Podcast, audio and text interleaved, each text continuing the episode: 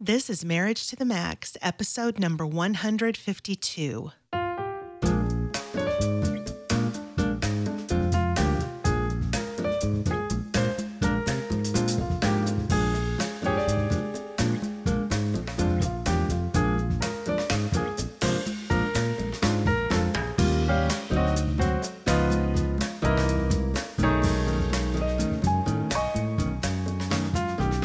Well, hello, and welcome to another episode of Marriage to the Max. I'm your host, Kelly Hurst. For some reason, I want to laugh. Why? I don't know. This Keep is going. Brett Hurst. and we're marriage educators and co founders of Home Encouragement.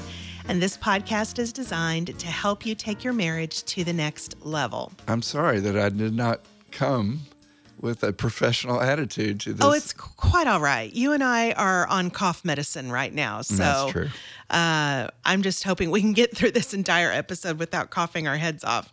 Well, so far, so good. Well, today's episode is called Bids for Connection. Bids for connection. Bids for Connection. Surprise, surprise. This is a concept developed and tested by Dr. John Gottman and his research team, who we quote many, many, many, many times.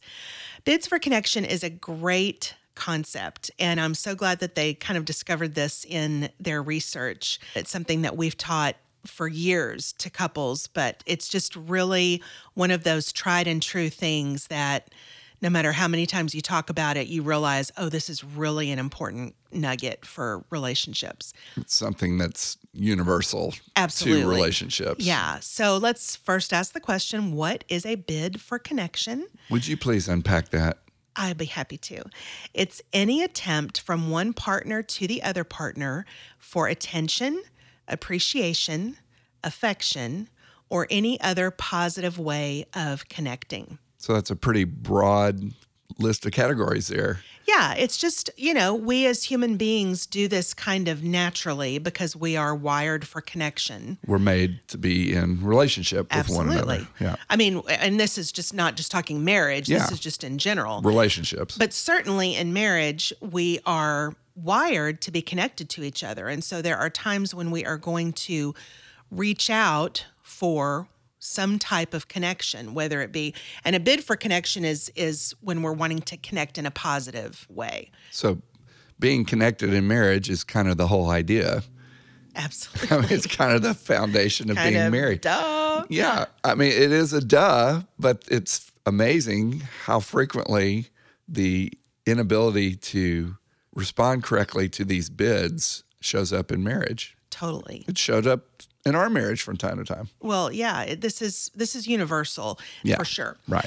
So let's break this down a little bit. So when a bid is offered, and we're going to talk a little bit about maybe what that looks like, but there are generally, according to Gottman's research, three ways of responding to a bid. Okay. Now, just so that we're clear in our presentation here, what is a bid? A bid A is bid is when one partner attempts to connect Uh-huh. with their partner in a positive way for attention, appreciation, affection, or some other type of positive connection. So that could be just kind of asking a, a leading question that might invite somebody into a conversation for deeper connection. uh-huh. It can be anything. It can be verbal, it can be nonverbal. Uh-huh. It can be sexual, it can be non-sexual. Uh-huh. We'll unpack that in just a little bit, but let's talk about the three ways of how we respond to a bid for connection. Okay. So a bid goes out, three things can happen. Right.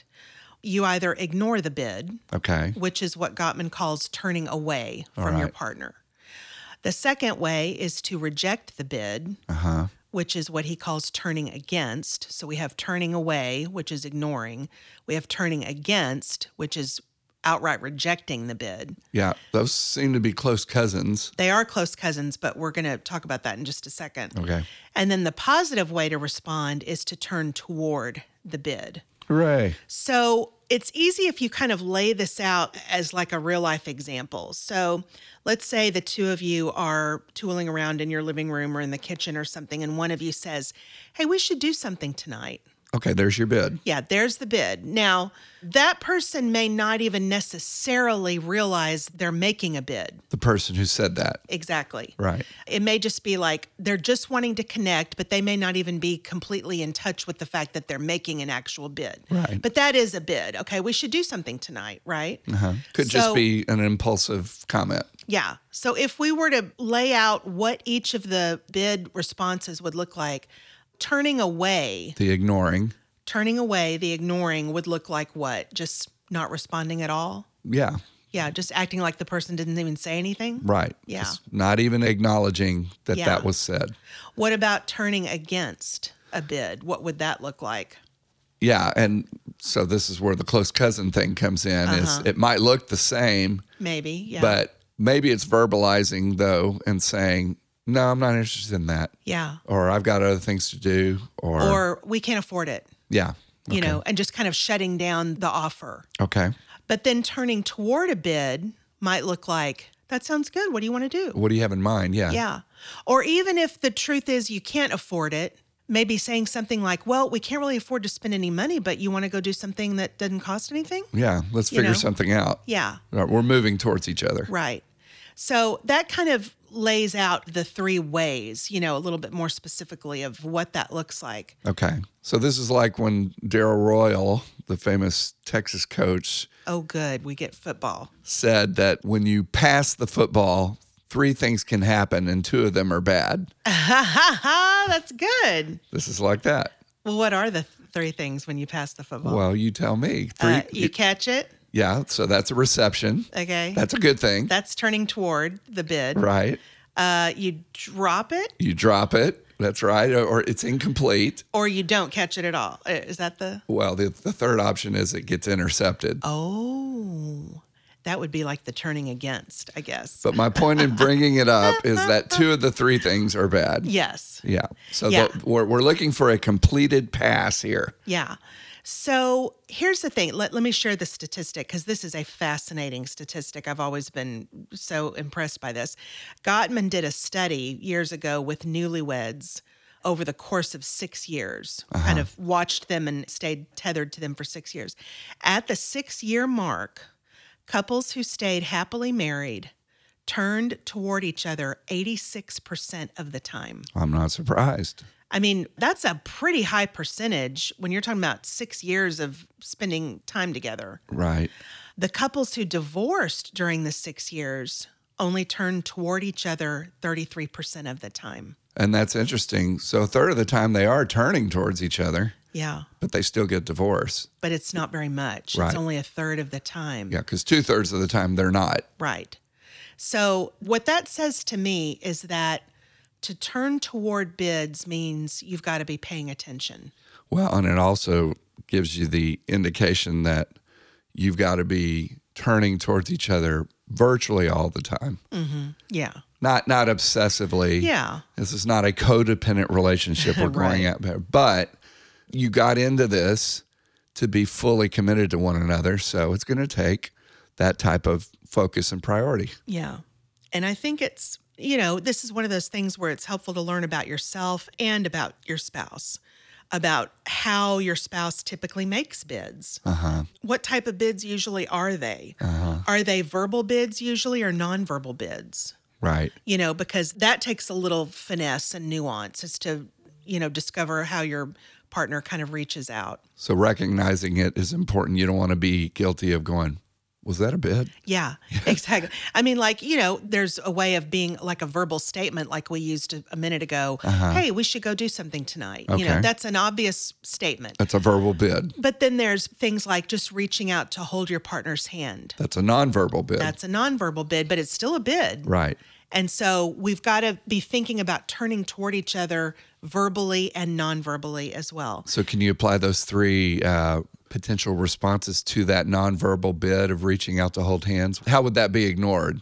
Well, to ignore it, I suppose, would just be to not hold the person's hand, to act like a dead fish. Okay, or just just not notice it, not notice it. Yeah. perhaps. Maybe to turn against would be just like to literally push their hand away. yeah, or pull your something. hand away. Yeah. Like, no, not Yeah, interested. Right.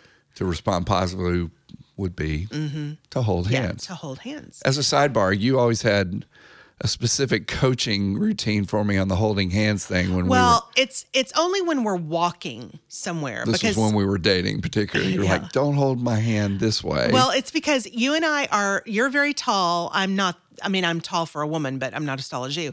And so when we hold hands, we're at this kind of weird angle, but also like if I have rings on, there's a way I need you to hold my hand so that my it's not like squishing my fingers and rings. okay.